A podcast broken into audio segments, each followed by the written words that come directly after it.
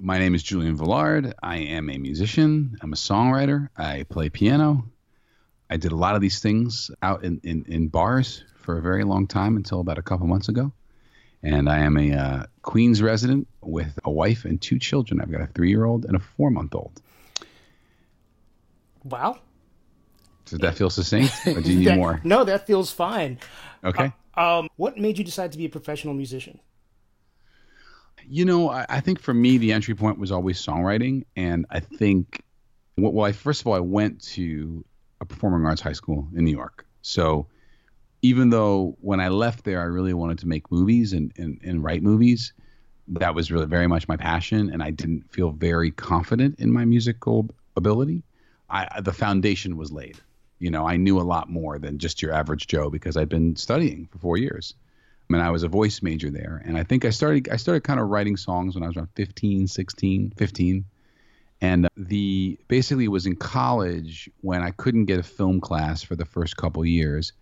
I just sort of kind of gravitated back to music. And it seemed like the things that I wanted to do with movie making, I might be able to do with songwriting. And I think that's really when the bug bit me. I was about 18, 19 years old, is when I had sort of been lightly writing songs all along, but I think it was kind of the trauma of going to college, leaving home, just all the, you know, sort of stuff that comes with that and the kind of awakening that happens is what really put me into the, you know, me. And so by the time I got out of there, I was gung ho. I was all in and so I would I would say that probably started around when I was like 18, 19, and by the time I was 20, 21, I was pretty sold because I would be coming back to New York. I went to Hampshire College. I was coming back to New York in the summers and booking gigs. Okay. Where is Hampshire College? It's in Western Massachusetts in the Hampshire Valley. Oh, see, I should I should have known that. It's part of the Five College Collective or something. I can't remember what they call it, but it's Smith, UMass, uh, Amherst, Mount Holyoke, and Hampshire. And the characters from Scooby Doo are all a reference to those those colleges. And Shaggy is from uh, Hampshire. Really? Yep, Shaggy was Hampshire. Velma Velma is Smith. Daphne is Mount Holyoke. Uh, was his name Freddie or Pete? I can't Fred. remember what the name. Fred. His name was Fred. Fred. Fred was Amherst, and Scooby Doo was UMass. He was a frat boy. Wow. How did you find this out? Even well, I guess they do. They tell you that at the school? Yeah, that's part of the lore, you know, when you go there. But I'm trying to. Who are my other famous alums? So, I mean, a lot of famous, kind of like famous artists went there. Ken Burns is famously an alum. Jakob Dylan is an alum. But while I was there, uh, Eric Krasno from Soulive was there Right on. at the same time. He was in Lettuce, and they played my orientation. So I was very much in this. You know, it's it's very like uh, privileged northeastern white kid hippie. I I, I was, you know, I got in there. It, I really wanted to go to NYU, and I didn't get in. Mm-hmm. And the two schools I got into were Emerson and Hampshire, and Hampshire was the only one that offered me any financial aid. So I went, and while I, w- I didn't realize kind of because it's a very unique school. There's no tests, there's no grades, and I didn't realize what I was sort of the kind of class of person that I was going to be around. You know, because I got. I'm not saying that I come from a rough situation, but you know, I grew up in New York, so, and I went to public high school. So, and I went to public schools for most of the time I was there. So while I definitely was, I probably was the the best, most well off of all my friends. Mm-hmm. And then I got to college, and I was like, oh my god, these kids really have money. No tests, no grades. I, I've actually never heard of that before. Oh, there's a couple schools. It's it's you know it's akin to Bard or Evergreen is another one, but Hampshire is the most extreme in that in that thing. They sort of have this kind of like pass fail or incomplete complete hmm. way of doing things, which you know I actually really worked well for me because I was a very rambunctious and iconoclast and anti-authoritarian youth. So I I never was good at doing what people told me to do. Where'd that come from? I think I've now figured out that my father was like that as well, but I didn't quite realize that. You know, he's admitted to that to me later on. I mean, my, my father has had a very, very crazy life. So he he was an orphan in the Holocaust. Oh wow. You know, and, and, and hidden for most of his life as a Jew and raised by Jesuit priests and then wasn't told he was Jewish till his American relatives who've been looking for him his whole life said, Hey, look, you, you need to leave France and come come here. And he came to Philadelphia in 1963 and uh, didn't go back to France till 99. So he's had a kind of bonkers life, and so you know he's just a he, he kind of was raised by wolves. You know that's the best way to put it. And so he just I realized that I you know he was a very he was a stern figure, not necessarily a disciplinarian, but a stern figure. And I realized sort of after the fact that he was that was probably him trying to correct something that was maybe in in him. Sure, I mean parents tend to one way or another pass their whatever they've been through down to their children consciously or unconsciously. Absolutely. So. what do they call it? Um, epigenetic trauma right? I sure. We, that's that's the term. You could call it that. Uh, yeah i don't know. But I, i've certainly noticed that in myself you sure. know and it sounds like you know it sounds like your dad definitely had a very confusing upbringing. And then to find out things sort of as an older person and that kind of makes you go back and question your whole childhood almost. I mean, you know, he's it's only now as an adult and having to start some level of some very small level of self-awareness that I'm able to sort of see kind of how much I was a product of my upbringing and how kind of unique my parents are, mm-hmm. for lack of a better word, or to, to say nice. And and so I've only seen it now, you know, as I get older and I see the way my other friends' parents deal with them later in life. That and, and that's why I feel like I've always been in this weird situation where I sort of I was gonna say I was gonna say code switch, but I don't code switch. I'm like, but but basically I was I was like hanging out with like a higher class of kid than I was.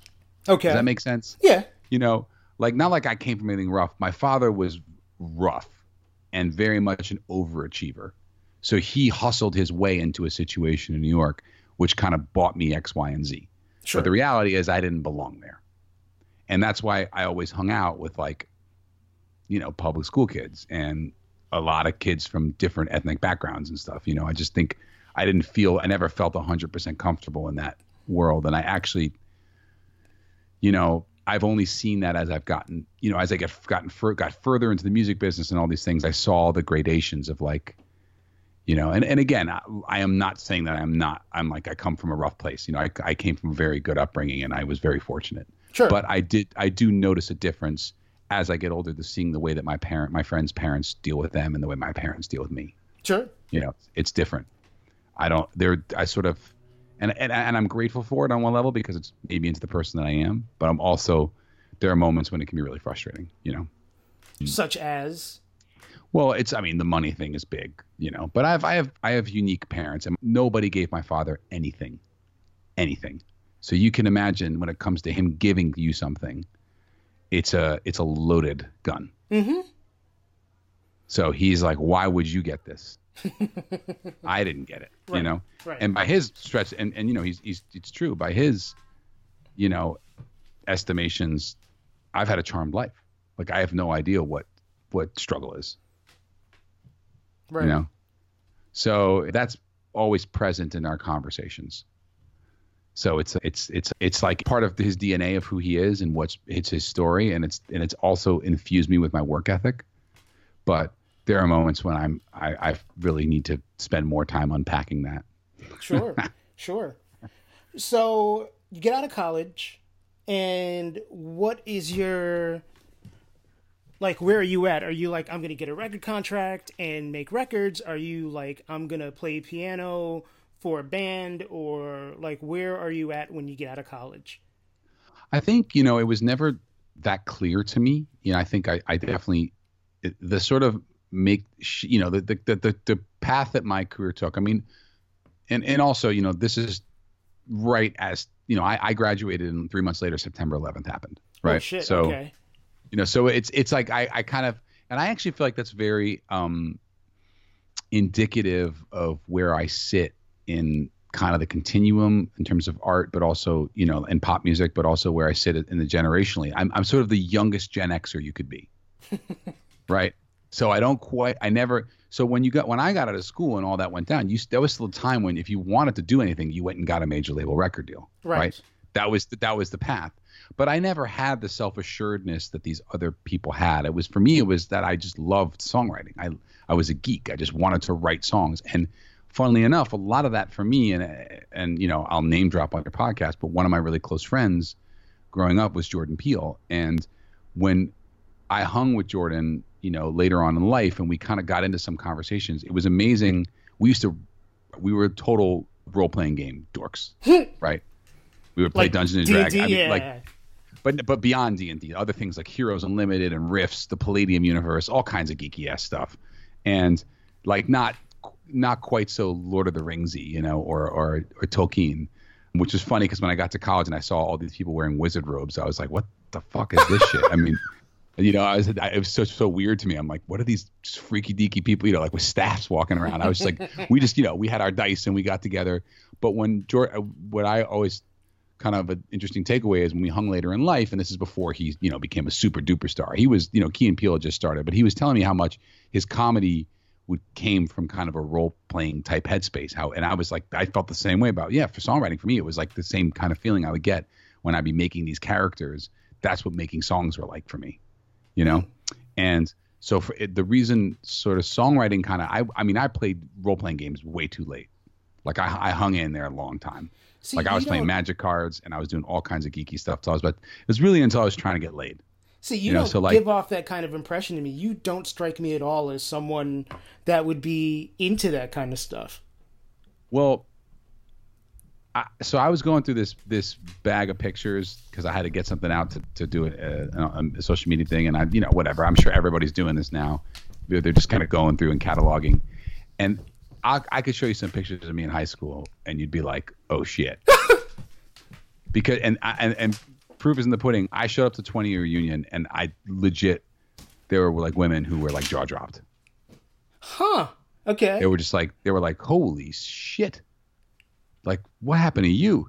You know, because I was I, high school. See, I was always I was always like very social, and I was you know I was my senior class president. I was also thrown out of being senior class president, which is a whole other crazy story. Huh. All uh, right. For for a perceived racial inc- incident, which oh, is God. like the great I know, right? It's the it was like the crazy. I, I literally had all the black kids in school wanting to kick the shit out of me, but be, because it, the teacher ended up getting fired. It was the most messed up. It was the craziest thing ever. Which weirdly, this that story involves another New York musician, Elizabeth Ziman of Elizabeth and the Catapult.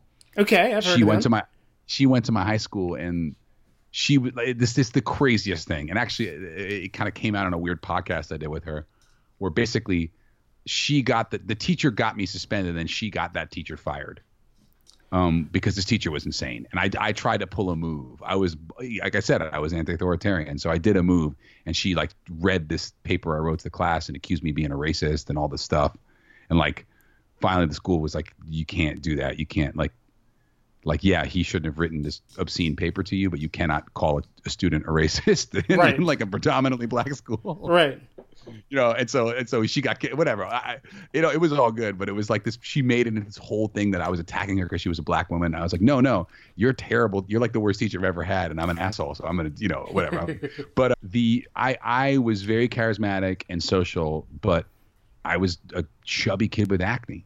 You know, I, I was I was a real like I, I grew I grew into myself. So without the attention from girls, like I just dorked out hard you know? And it wasn't really until i got to my junior senior year when i started to stretch out and then i could like hang. And and even you know and, but even then that you know it's like anything else that's that crucial period of being like a fat kid when you're like age 9 to age 15 that's what you know you're kind of forever a fat kid. Right you know and i'm not but like it's like if it, it, it does something to your brain oh yeah no so, doubt you know, no doubt. it's it's it's it's that but the deeper my deeper sort of kind of reservoir of nerdiness slash kind of the thing I always had in common with those kids was I, I sort of had like a weirdly and is, is a lack of self confidence that expresses a, as a lack of supreme confidence.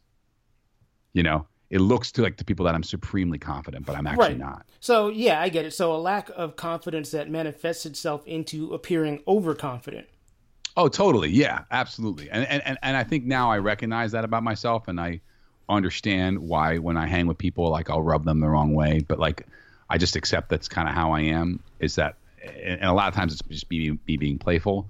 But then, you know, I was, I was, yeah, I was. Those were my my people were like the dorks, you know, and, hmm. and, and just like I don't know, the more like artistically. I mean, I went to a school of artists too, so it's you know it's it's kind of weird because everybody had that component to them. We didn't really have standard jocks in our school. Sure. You know, like the goth kid was was like an incredible Rodin level sculpture sculptor. You know, it's it, it, you know there was each kid was a was a total. And I realized when I got to college and I saw these people who were art majors, and I was I was like, dude, like Gabe from you know homeroom could school your ass in like sketching. You know, it's it, the who doesn't even care who's like doing you know tag like the kid who could tag in my school was amazing. You know, right. So so yeah, so I I think, but yeah, I and I I just sort of always I always could I always sort of had that in me, and I think that's why I love you know fantasy sports or computer programming or songwriting because songwriting is very mathematical. Sure, I can see that. As someone who is not a songwriter by any stretch of the imagination, I can definitely see there being kind of a math but, to it. Yeah, but you're you're someone who deeply understands music, and yes. I think you, you you know you, you I'm sure even as someone who doesn't have the toolkit, you recognize the patterns. Yeah, yeah, absolutely, yeah. absolutely. So, being a musician in New York, being a songwriter in New York is super super competitive. How do you make yourself unique in just this field of you know everyone comes to New York from you know Indiana and Iowa and Illinois and whatever to be an actor or a singer or something like that. How do you make yourself stick out?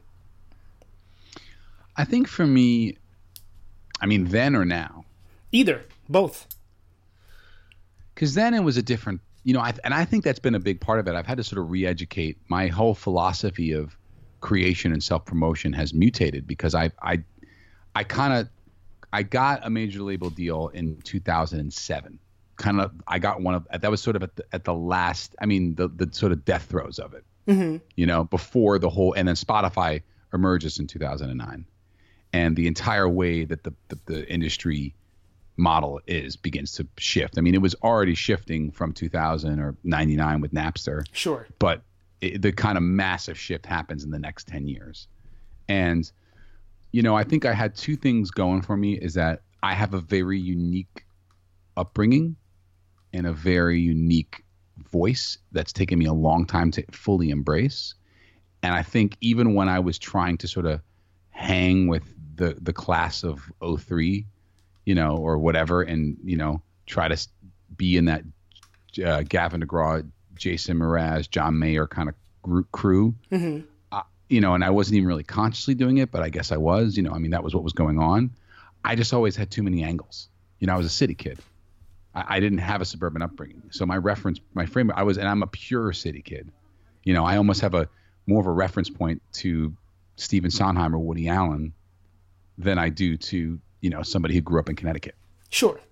And so a lot of times my songs had sort of more narrative bents and were just quirkier and then I also just think I had this kind of insane work ethic because my father, you know, beat it into me.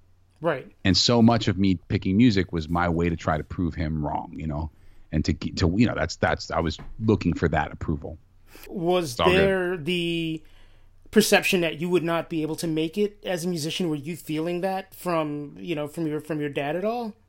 It, you know, it wasn't like they stopped me, but they did. And and listen, he so he lent me money right, to make records. Okay. He he asked for the money back with interest, which is, you know, so I and I paid that man back every cent I ever took as far as as far as music is concerned, and I hmm. pretty much, and you know, I think when I got the deal was when, and there was actually there was a deal before that that kind of fell through with a label called Artemis mm-hmm. that once he saw that, oh wow, someone's going to give my son tens of thousands of dollars, and then, and then in the case of the major label deal, it was you know hundreds of thousands of dollars. I think he started to see, okay, this has, this sort of has legs with him. You know, I had I had improved myself to that point because he's not. A, it, I'm I'm not going to say he's not an, an he doesn't get art, but he's not an aesthete. He's he's just of a different kind of mind. He's sure. a very artistic person, but in a different way, right? And I don't he he wasn't the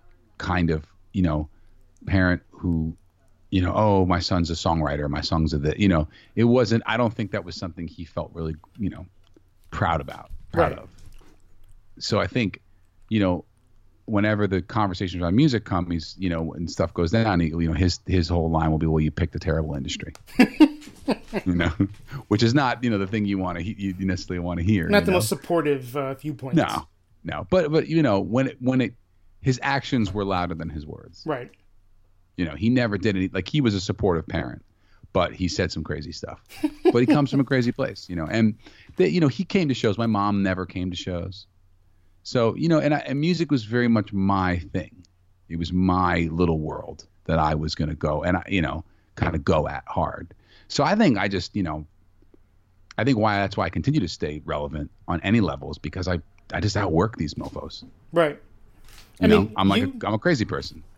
You keep yourself pretty busy. I mean, you've got, you know, you make records.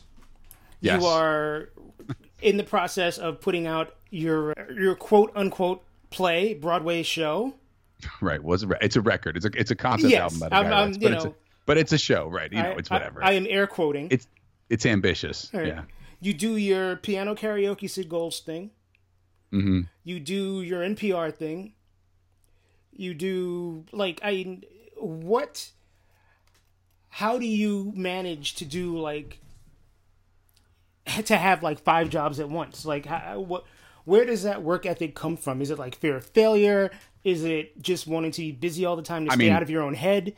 Is it fa- fa- failure is a big one? You know, being perceived as and and and when it's I mean, well, first of all, there's just a ra- there's a level of necessity because like none of those things that you mentioned really pay for my living. Sure. It's only the totality of those 14 things. And before the you know, the in the before times, as we like to refer to them, I thought that you know, diversifying my income would keep me sort of not beholden to one thing right? I would have leverage because if I lost a gig, I always had other gigs to, you know, so I wasn't, I never got, would get fired per se. Sure. I never really expected a thing to come along that would just invalidate, you know, a huge portion of my livelihood, which is, you know, and, and I think that's, you know, that's the interesting part. It's like if you work in entertainment right now, it's a, it's a crazy situation. So I think, yeah, I mean, I think, you know, I think once the deal didn't happen, right? And and it was I got the deal, and then I kind of went through the whole kind of typical major label experience where I made the record, you know, put out a song, got dropped, got the record back. I moved to London and had a whole adventure there. I think I was really in a place where I was licking my chops and I needed a second act. I needed to figure out, and it just started out as frantically throwing a million things against the wall to see what stuck. Because I was much more single minded in my pursuit in my 20s. Mm-hmm right? It wasn't until things really bottomed out for me. And I definitely look at my career as sort of a tale of two decades, you know, oh, like 01 to 20 to like, you know, I mean, really that ended in 2011, but like, let's say it, I kind of th- was sniffing the ending in like 2010. Okay. Right. And really 20, you know, 29 was the lowest point to 2009. So that's like the, hey, I'm going to be a rock star phase. And then everything since then has been sort of this second act of how to kind of create revenue streams and just keep myself busy and keep it going. I mean, I don't think it's that I'm scared of being bored or I'm frantic. It just feels like that's kind of what my path is. I also don't think I'm very good at uh, playing politics, so I don't really have those those skills, you know. I can't like get an agent to do what I want. Okay. You know, I never have been. I'm just too direct. Do you think wh- where does the direct a lot of people would say that the, the directness is a specifically New York quality. Do you think? Yeah. I, I mean, for me, it's that. But plus, I like have, I come from immigrant parents, and you know, my dad is a crazy person. You know, like I was raised by these two very. I was raised by the two most New York people you could possibly imagine. So, it's just and I and it's a control thing. You know, like I'm just I don't I never understood these people who have this faith you know, I was it's funny, like I was listening to Paul Scheer on a podcast recently, who's another friend of mine, great comedian who I met along the way. And he said something really interesting on the podcast. He said, you know, there was a moment when he was offered a major network thing kind of around 08, and he decided to do Human Giant with Aziz Ansari and Rob Huebel. And that was the thing that really broke him, mm-hmm. right? But he turned down a real money gig to do that. He had some, he didn't really mention what it was, but he, you know, it was some big show. He got offered a part, and he just said, "I'm going to bet on myself." Like I never had that clarity. You know, I I don't know whether it was my upbringing. Like I would have taken the money. You know, the this the the need to be a success. So part of my reason of being so frantic is I just don't want to let any of these things go cold because I never know where they're going to lead. Because maybe that is my ticket. Right. You know, I never had the single-minded approach of just being like I'm. I mean, it's there because I still keep doing it, but I also am. You know, my my record making and my albums are getting so. I mean, I'm not going to say obtuse, but they're getting pretty niche that sure. I'm not expecting to unlock some sort of gold mine of of wealth or acclaim. you know, right? And, and I'm just now I'm just really truly following my muse, and I'm trying to create an ecosystem where I can do that and get some benefits out of it. But I don't ever really expect, you know, I mean, I have this. I have this sort of hope in the back of my mind that you know some famous director is going to hear one of my songs and say, "Julian, you're amazing. Write all the songs for my crazy romantic comedy musical or whatever." You know, that's that's the gig for me. But I find that a lot of times the guys who do that or or the people who end up doing that, they've been thinking that way all along. Right. You know, I just I never really had that, and I think if it's like a lack of self confidence, I don't know what it is. You know, and and and and as I've gotten older, I've actually worked to beat that out of me because I all I found was that the focus of am I talk? I'm like I feel like I'm in a fucking therapist chair here. I'm just like, you're, but you're I, I want you to talk. I found that the how do I say this? that like when I really went, I really swung for the fences, and that swing depended on someone else pushing a button, whether it was going to happen or not. I'd never felt more depressed, borderline suicidal. I mean, I was in a bad, bad spot when I got dropped. And I vowed after that, I'm like, I'm never going to put myself in that position again. So some people would argue that that's oh well I'm like you know I've that's sort of fear and I've given up, but for me it was a mental health thing, mm-hmm. right? Like I just was like I I, I this, I'm like this thing broke me because I went for my dream and I was waiting for permission to do my dream, and I didn't have the skills to navigate when the A&R man would tell me something I didn't want to hear to get him to do what I want. You know, that's I didn't I didn't have that sort of will to power. I wasn't Machiavellian. I wasn't thinking, you know, I, I, I wasn't that self aware. It wasn't emotional. I was like, why do you think my song sucks? Right. You know, which I now realize. But the, the crazy part is, even though I'm totally aware of that now, I still think if I was put in that position again, I probably would do the same thing because I just, I'm not interested. Like, I'm not looking that sort of having the whole world sing my songs. Like, I, I was watching Chris Martin on the live stream and recently because he was with Jake, Jacob Collier, and like he looks like a crazy, insane narcissist monster. Like I, just, the guy doesn't look like. I'm like I don't want that. You know, I'm like no, no, no, no. He couldn't even interact. It was it was so bizarre, and I feel like every time and again when you see people who climb to that sort of apex, they're just always there's something really wrong or something went wrong along the way. Maybe it's the latter. I mean, my interpretation of it is just that you have to make. There's two things one is you have to make a certain level of sacrifice, personal sacrifice, creative sacrifice, whatever it is, to get to that point. And the other part of it is in the process of becoming famous and becoming wealthy, you lose your like you lose your personality kind of? Like you know it's like you know you think of somebody like prince right? If enough or, or michael or whoever anybody who's famous you get used to people blowing smoke up your ass. So no one can really be real with you anymore and you live in sort of a world of your own creation and you have to have a certain amount of like an almost superhuman amount of self-awareness to not get caught up in the ass smoke blowing part of it well see i would even think that's self-awareness i think that's like a because he's it's the I think these people are fully aware. I mean, Prince is a you know Prince from all accounts from day one was like I'm the man. You know that probably was an act. You know, in all reality, but you know, well, yeah, probably him, like a fake it till you make it kind of thing. Well, when you know him, the way him getting signed from Warner Brothers and all those stories about him walking into offices and you know, uh, Michael's a different creature because he's just you know that guy never had a life. Right. You know, he just was he wasn't he wasn't allowed to be normal. So, but but yeah, I don't know. I mean I, have met down to earth superstars, right? And you, but usually like their careers flame out. You know, N- Norah Jones is as down to earth as it gets and as cool as it gets. And like, not that she's not a thing, but you know, she's not the heights of what she was. And you know, it, it, because I think she didn't prioritize that. Sure. She said, "I want to make my music," and you know, I've now had such a level of hit, like I can just do what I want. Whereas I don't think that's the way John Mayer thinks. Right. right. You know, and I just I don't understand why our culture celebrates that because it just feels like such a weird, not human thing. I, I and, also and, think that that's a combination of things. I think our culture has a love affair with wealth and with fame sure. that's sure. super unhealthy. And I don't know. I mean, I you know, I'm fortunate to have worked done what I do professionally for such a long period of time that I don't get starstruck anymore.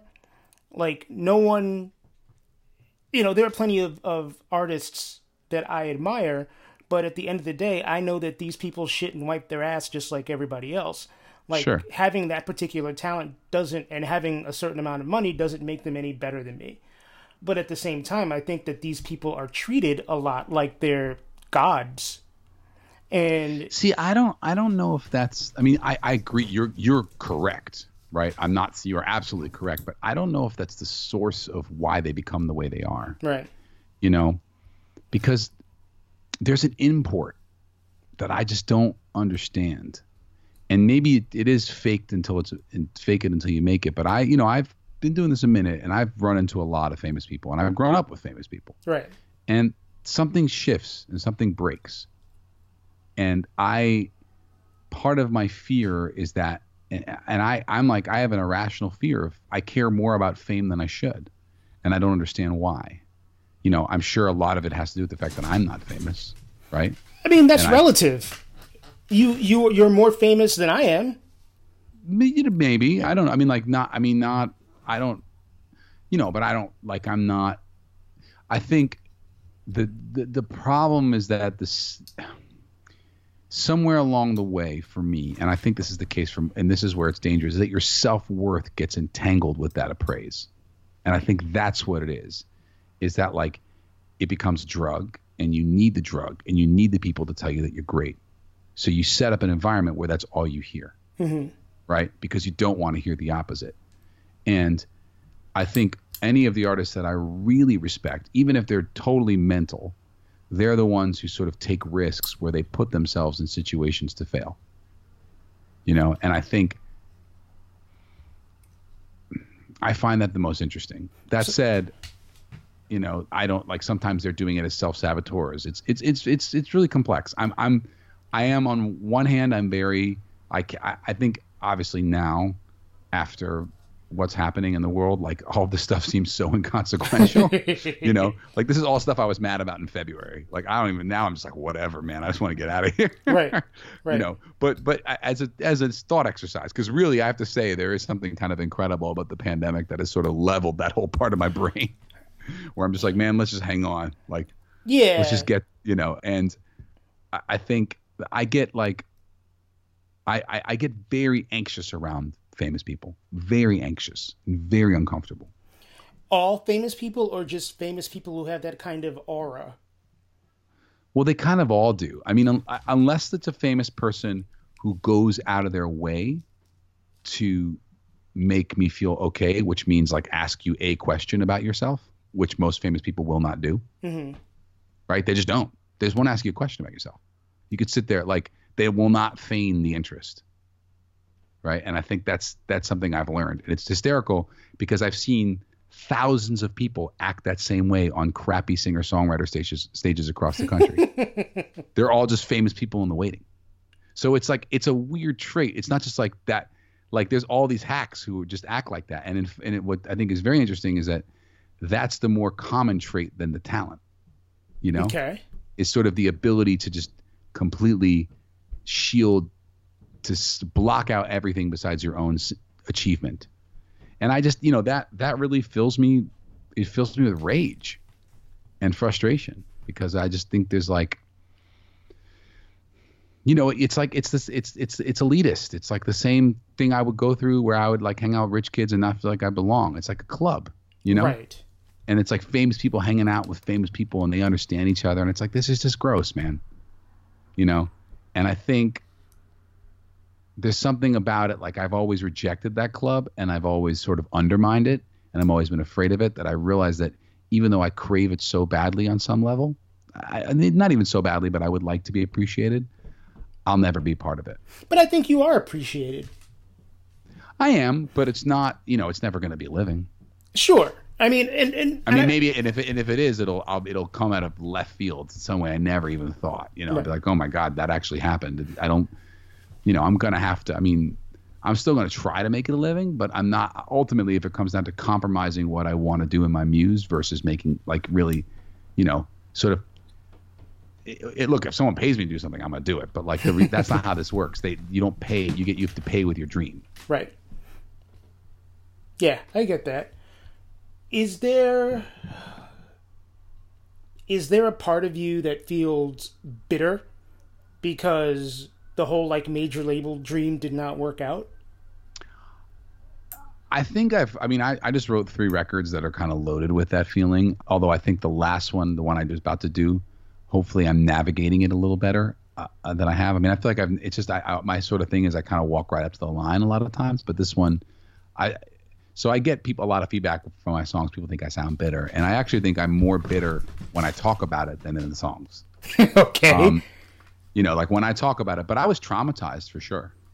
You know, and I think I've processed the majority of that trauma. I I have my moments when I get real frustrated, but you know, the the the, the piece that I just made, I managed to basically almost pay for the whole thing through a Kickstarter, raised a fair amount of money, and I made it exactly the way I wanted to. And yeah, I didn't make any money off of it really. And I might down the road, you know, that it's like, but it's just adding to my catalog and adding to my narrative that maybe someday someone will come and want me to do a thing and pay me for it, whether it's singing a jingle or whatever, you know, I don't know, or something more awesome. But I had, you know, I've had, I've had opportunities that seem like these golden opportunities. And one of them was writing a song for a big Amazon Prime series that was all based around music. Mm-hmm. And I got in the room and it was a disaster because I was like, oh my God, I'm just with a narcissistic director who just wants to write songs. he doesn't want to listen. You know, I mean, it's like that's how it always works. There's always some fame monster at the end of it. I'm like, no, this isn't about collaborativeness. You know, of course it's not. There's there's too much power at stake here. You know, I think the days of the, you know, the world where it's like, you know, the people, the the, the true creatives who know how to like the, the. I'm sure that was at play with Quincy Jones, but like you know, he seemed like someone who was like, great I'm gonna take credit for all this, but I want to get the most talented people in the room and just let them do their thing. Right. You know, and his selfishness was taking credit for it, but I would be cool with that too. You know, if I got paid or whatever. You know, although there's stories about that. I just think. you know, I think, yeah, I mean, I'm not like, I'm not bitter about that. I'm just, I, I just wish that I got to do the thing that makes me happy more. You know? Okay. I think, and I think a lot of people probably feel the same way. Sure. I mean, you know, uh, look, I mean, there's plenty of, and I'm not trying to make excuses or anything like that. There's plenty of people who tried their dream at being songwriters or performers or in theater or actors or whatever they are that are working in like a factory somewhere, working sure. at a shoe store or, or, you know, have been waiters for 10 years. So, I mean, I think, you know, there's, there's a certain level of perspective that but you I, need to have. so this is where I'll go back to this is that I think the reason I'm still in the game is because of the work ethic. Right. It's not the talent. I mean, can it can it be both? I'm sure it helps, but I got lots of friends who are real talented, men, and I just outwork them. You know, it's just like, and and and they're still, you know, I, I maybe I think I'm more talented, but friends who are, let's say, like, eh, without sounding like a total monster, like friends who are just as talented as me, right? Mm-hmm. But I work harder than them. They're lazy or they've burnt out. They're like, I don't want to do this. I've been doing this two decades. I'm done. I want to make a record that don't challenge myself. Right. I just want to write the same thing over and over again. And I and I feel like that's something I'm very much like, no. If I'm gonna make a record, I'm gonna push the envelope. Right? Whatever that means for at that moment. I'm gonna try to reach as far as I can on the record. And even if it's in the wrong direction, that's what I'm gonna do. And because I feel like these are opportunities to grow and learn as an artist and that's the real thing you know i'm not trying to if I'm trying to make some form of commerce, like I failed miserably. You know, no one, no one. This is not a piece of. I'm not making commerce. You know, I'm making something that pays for itself at best. So it's like I'm not manicuring. And I think once I started to understand that, then like the success of an Ed Sheeran, who I knew back in the day, doesn't bother me as much. I'm like, no, no, that guy's managing like a business. I'm right. out here trying to like do some crazy shit. Right. You know, and a lot of my friends they, they still think they still feel like they're navigating the waters of commercial music. And i'm like bro no one cares about you. Like that's gone. That ship has sailed. We're 40 years old now. Yeah right? i mean it's not make like what, make what you want to make. Your all your your odds are better of succeeding if you make some crazy shit. Right. It's not like the 70s where you can be 35 year old bill withers straight from manufacturing toilets and pick up a guitar and have a hit record nowadays they're you know Oh, people train for this. They're like they're like athletes. It's like the same thing. It's like they got kids in AAU at age twelve. It's like right. Taylor Swift. Taylor Swift was ready to be a pop star like at age nine. Right. Yes, you have you know. to be in order to be like a major pop star. You have to have begun in this from a young age, and it's and also get... just kind of like the commercial. What stands for commercial nowadays has changed. Like you can't be Billy Joel and have a hit whereas you could in the 70s, 80s, or 90s. You know, nobody's looking for a guy or a girl with a piano. I mean, the last well, but it's it's based it's based upon trends and and you know right. I just think I just think it's interesting. That's the one thing that I will say that like has been a real gift of leading the major label system is that I've just been like I've kind of put a lot of that to the side. I mean, at first I would do it and then I make a record and it wouldn't I wouldn't get this this it, oh my god my New York City concept record wasn't a hit, well, you know, I, I, would and I would bum me out and I wouldn't work for two years, you know. But I think now it's like, you know, I, I sort of c- climb that mountain. I'm like, look, this is just I'm just off in I'm off shouting in the universe in the darkness right now, and who in, in a way when then when people do find my work and they are moved by it, they it means so much more. But I I still think, and one of the main reasons I wrote this whole crazy thing was like, I don't even I still don't I'm still trying to figure out ways to get people to listen to songs. Like I think half the people who are listening to my stuff just like me. they just think I'm entertaining and they're like, "Oh, let's check out the songs." And and that's one of the the conscious choices I've made to take my songwriting and my art to make it so literal and so much about my life because I'm like, "Well, look, if they like, you know, if they like the person, they're going to like the songs." Sure. So let's make them one, which essentially is what all these pop stars do now anyway.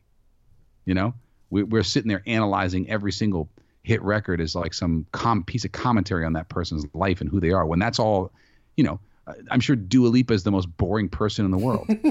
I mean, do, maybe, do mean maybe not, but yeah. At the same time, it's you know we live in a world where you have to have a story, right. and it has to be an interesting story, and not everybody in the world has an interesting story. Right, but they but but the songs are designed to be these kind of like ways for people to fall into them. I just I, I think it's you know because take a look at Prince like there's an interesting cat, but like the content is it almost you could argue with Prince his interestingness worked against him. Sure. Right. Because like he his sort of you know whereas now he something like that would be huge because he has this whole identity and persona that fuels the music. Right. Where you know but back then it you know but it, it's it's i think it's it's funny that it's the, the position of the cart and the horse have changed. Yeah. So i mean a certain level a certain level of done. uniqueness is celebrated now whereas it could potentially be used have been used against you back in the day. I mean Little Richard man. Jesus yeah I mean, that's that's a whole other you know. I mean that he's you know it's funny because growing up with that like you i don't think i was you know as a child i wasn't aware how out the box it was that who he was, you right. know? Right. Like, just like because it because he was it was like he was like an explosion, you know. We were just like, oh well, there's that guy who does that thing.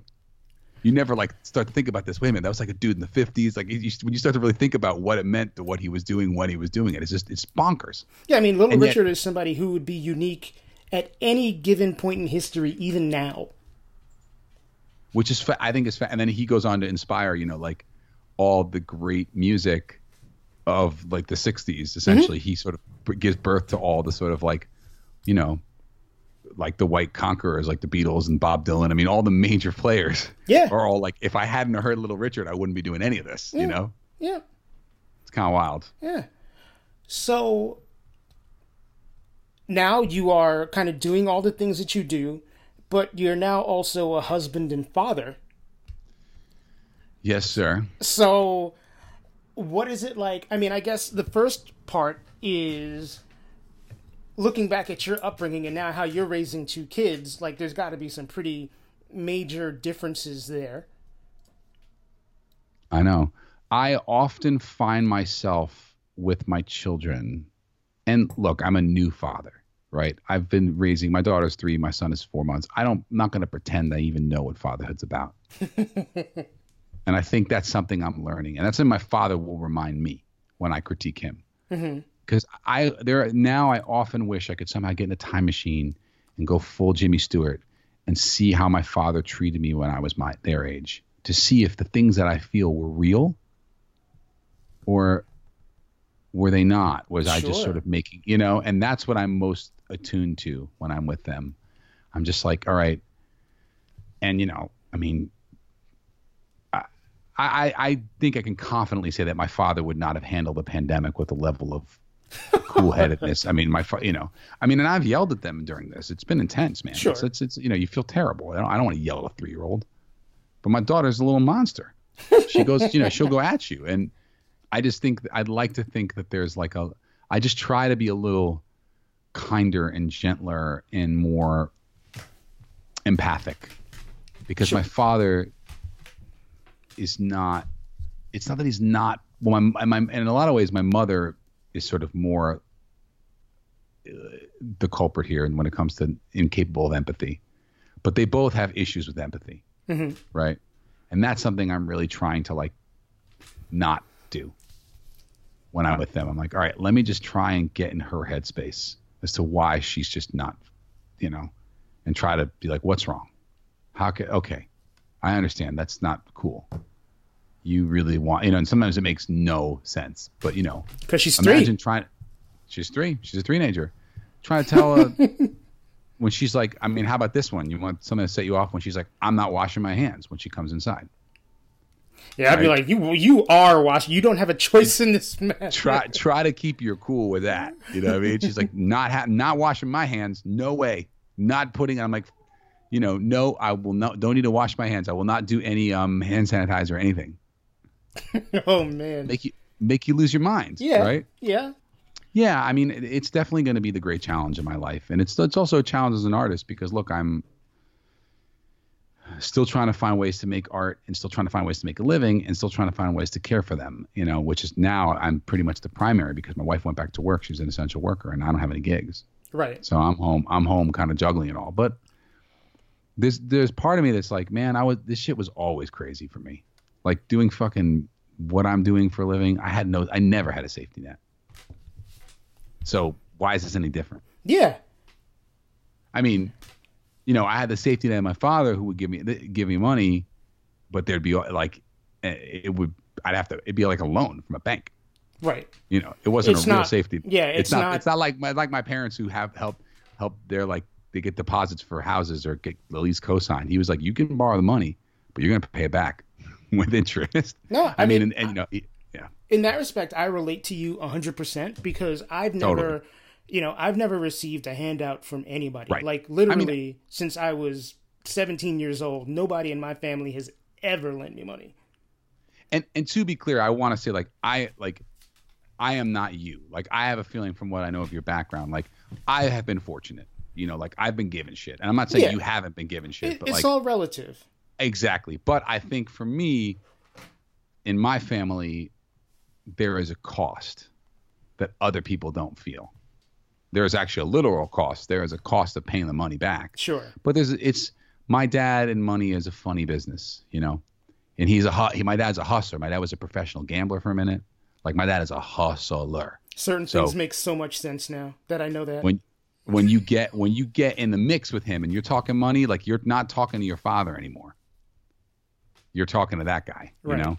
So and that's affected a lot of the way that I deal with the world, you know. I, and I think a lot of things that I reject too are like I don't want to do that. So that's maybe why I chose something that was so financially stupid because I was like, well, this is hope, you know, I don't have to deal with that. Even though I, I, I feel like I'm definitely the most enterprising of all my friends who do music. You know, I'm I'm out there really trying to make you know make things happen in that respect. But yeah, I think for for the kids, I just I just you know. It's funny. The thing that I'm the, the I have the the weirdest part about because I know this is a we're talking about manhood mm-hmm. is like my son. I I'm cool with raising my daughter. I'm not worried about that. Really? Like we're gonna, nah, we're gonna be fine. Like the father daughter thing is real. Okay. She's like base. She's basically like my wife. like she's my real wife. You know, my my wife is the one to give birth to her, but then I have my real wife as my daughter, and that girl like we have like a you know, my son is a different story. You know, and that's the thing I'm actually the most like, okay, how am I going to figure this one out? And he's only four months old. You know, but there's like I have thoughts of like, you know, because it's I just feel like it's it's a lot easier to resist the societal impressioning, and this is going to be a controversial statement. It's easier to resist that with a girl than it is with a guy, as a man talking to a girl. Okay, can you explain oh, that? Sorry, a boy. So like, you know, they say with young women or young girls, they're like, don't say they're pretty, don't say they're beautiful, all that stuff. Say they're strong and courage, all this other stuff. But like, how do you do that with a young boy? You know, it's a different animal. And I think it's just I don't know. I, I mean, how do I let me like rephrase that? How do I do that with a young boy? Like I don't really understand how I'm gonna talk to him.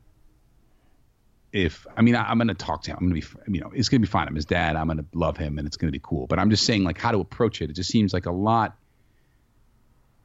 easier to raise a strong woman than it is to raise a strong man. Look, that's I'm not, I'm not, I'm not a father, is, so I don't know. That is that is my initial take at a very early stage of this. And again, I have a four month old son. He's like not even a person yet. He's just a thing. So I don't know, but I think about these things. Like even it's just weird. The the the manhood thing is complex in a way that I don't think gets credit because obviously it comes with all this rage and awful, you know, like sort of stuff that's been perpetrated. But the right, actual well, dynamics shitty, of that shitty conditioned baggage.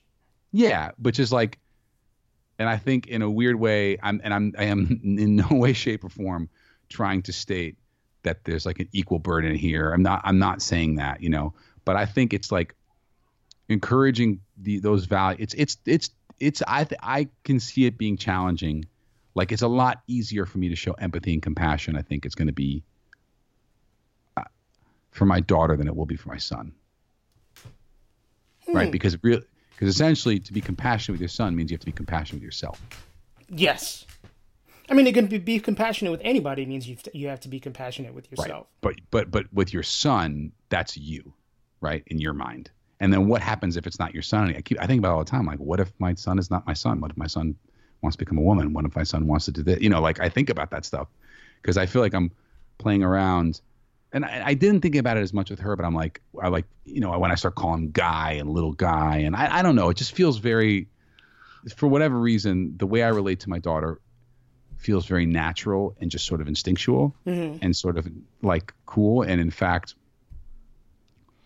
I'm creating sort of like, you know, I realize that I'm creating kind of like the male figure in her life but I just I don't know. It just feels like I think I I get really I get really messed up about it when I think about it with my son, because it's like I think about my dad and I think about Jesus. I don't want to do what he did, so how do I do this? You know, it's tough.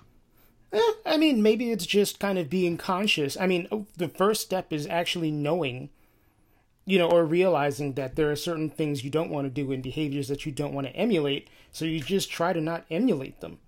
No, of course. I mean, I, I and I think ultimately one thing I'm realizing with my daughter is she's her own person. He's gonna be his own. Like they're gonna do whatever they do. Like there's there's no there's I'm not gonna affect anything really. Right. Well, I mean, you, I'm just gonna either I'm either gonna make their lives easier or harder. You set the template. You know what I'm saying? Right. Like you you know you want. I think if if I were a parent, I would want my kid or kids to be comfortable telling me anything. Like sure. You know, if they feel a certain way, if they're uncomfortable about something, if somebody's treating them like shit, like I want I would want them to come to me and tell them tell me what's on their mind without having any worry that I'm going to be judgmental of them for whatever reason. Yeah, I mean, yeah, it's like it's no. I, I, mean, I agree with you. I'm not yeah. saying that, that's that's that's that's that is that sounds like a very good good rule of thumb when parenting. Right. but I, you know, I just I don't know. I feel like so much of the way that I behave, it's learned behavior from watching examples, and I see it in my daughter already. They they just they they're so perceptive and they emulate so oh, quickly. Oh yeah that you're like, I, I, I don't want to pass this thing on to you, you know, but I can't control it. It's a compulsive behavior. And I'm hoping that there's just at least when the time comes, I'll be able to have that conversation with my kid and have it not really be about me. Because I don't think my parents could do that with me. Sure. It was always about, I had to like enter their world right and see things through their lens right and i you know the irony is that my parents think i'm really self-centered and selfish and like a you know kind of which is hysterical like that they would even say that to their kid I mean, that's I, I can again like not to make this about me at all, but I can relate to that. I mean, my older right. relatives, it was always kind of like, you know, we're the teachers, you're the student. You're right. whatever you think is not valid because we know it all. And I try to come into any relationship that I have now with the knowledge that sure there's stuff I know, but there's just as much that I don't know.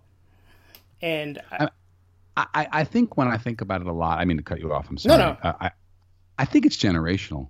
You know, like Maybe. I think I think people from you know the boomer generation, there's just a different vibe.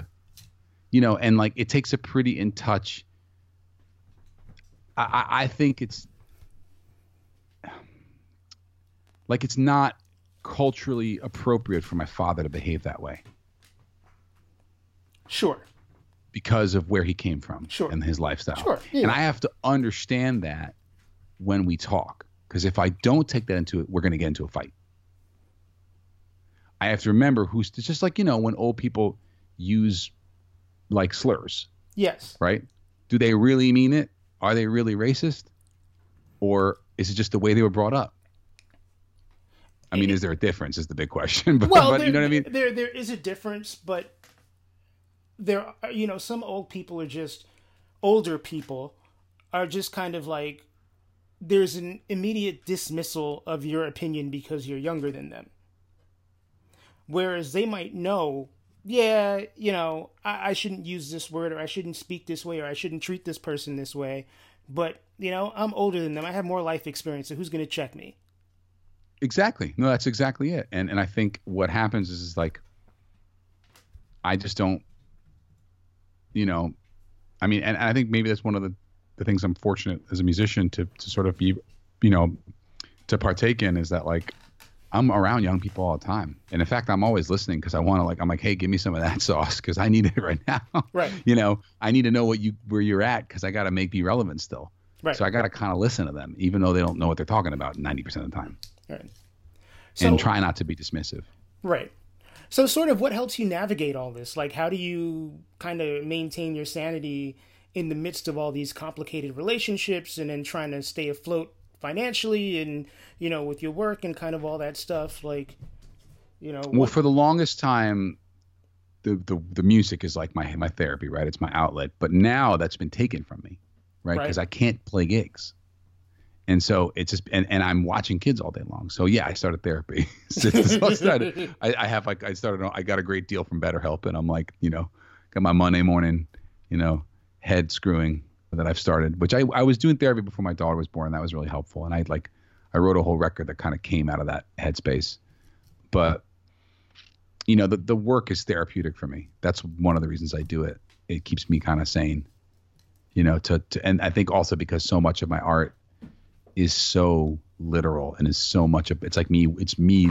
I mean, I straight up wrote an album right now that's a a conceptual musical. It's called Please Don't Make Me Play Piano Man. It's all about not being Billy Joel. I mean, like that's my. Whole but I went so deep down that that rabbit hole that I feel like I was able to not only work out my problems, but hopefully take people with me. And and what's funny is, is I, I have fans who don't like it. Like a guy wrote me and he's just like this guy. I, I still have to figure out how I'm going to respond to him, but he's just like, dude, I don't like your new music at all. Why didn't he like it?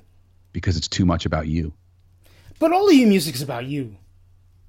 I know, but he's like, I can't identify with this. I like liked your earlier stuff where you were just talking about talk like hanging out and trying to meet girls.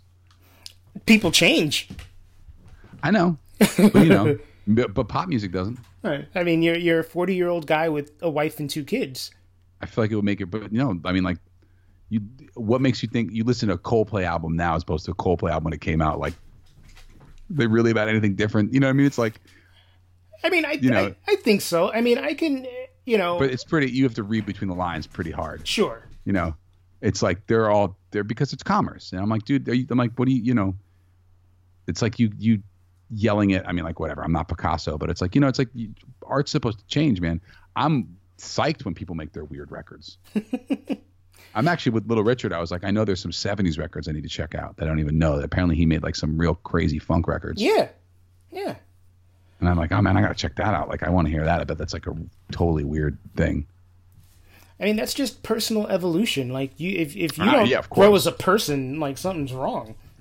Yeah, but art doesn't really do that. I mean, it does, but we're talking about like, you know, people who are fans of pop music, they're fans of commerce. Like, they're not fans of. They're not, you know, we're not. I'm not talking like a scribe like you. I'm not talking like this is like a, you know, I'm gonna sound like a total shmoo, but it's like a plebeian. You know, it's a commoner. Sure. Person like listens to stuff on the radio, just get consumes whatever music they're given. Sure. And what's interesting is that he picked up on me as something different. But then the more different I got, the more he's like, I can't hang with this man. and I'm like, dude, I'm sorry. Like, I'm sorry, I'm not navigating your interpersonal taste. Or, you know, it's like, that, what that, do you like? That ain't so your job. No, of course it's not my job. Like, but it's like it's just hysterical that like people it makes people mad. Mm, you know, bad. and I see it a lot. So it's like, yeah, exactly. I mean, I'm not going to stop them, but like, but for me, I'm gonna I write the, the a lot of the work that I do that it, it's in the songs. You know, the songs allow me to that they're like my coping mechanism, a way to figure things out. Right on. So, what else are you doing with your life? Where can people find out what's going on in the world of Julian Velard? Well, they can make the regrettable choice to follow me on social media, where I will just berate them with with call to actions nonstops and so I feel I'm like actually really glad um, I don't know when this will air but I just wrapped a Kickstarter and I'm so glad to like not just be like blatantly just using my children, just doing whatever I can to get people to give me money. I was I was so I was relentless. You got but, your money. Know, the, I got my money now, but you know, after this, like I said during COVID, I'm like, well, what shit, man, this is my revenue source. I got to go hard now, you know. But you know, you can follow me online. I mean, I'm, I I feel like one of the nice rewards of writing stuff that is so autobiographical is that like the person that you see in the social media and the person you talk to, it's like it's not an act. It's all the same dude. Right. So it's really fun to let people sort of feel like when they get into my kind of web of content that it if if they want it's and they get it it's very rich because they're like oh this is all real. It's all coming from place. He's actually talking about real things that happen to him in the songs and I see corollaries to that in the the socials and stuff. So I've been you know but you know I've got a website. I mean I don't even know how people find anybody these days I mean there's a variety of, of ways. You need to have a TikTok page Julian. I know, right? no, you don't. I would, don't. I should, get, don't get a TikTok page. I, you know, because I, I, yeah. You're too old. People tell me I gotta.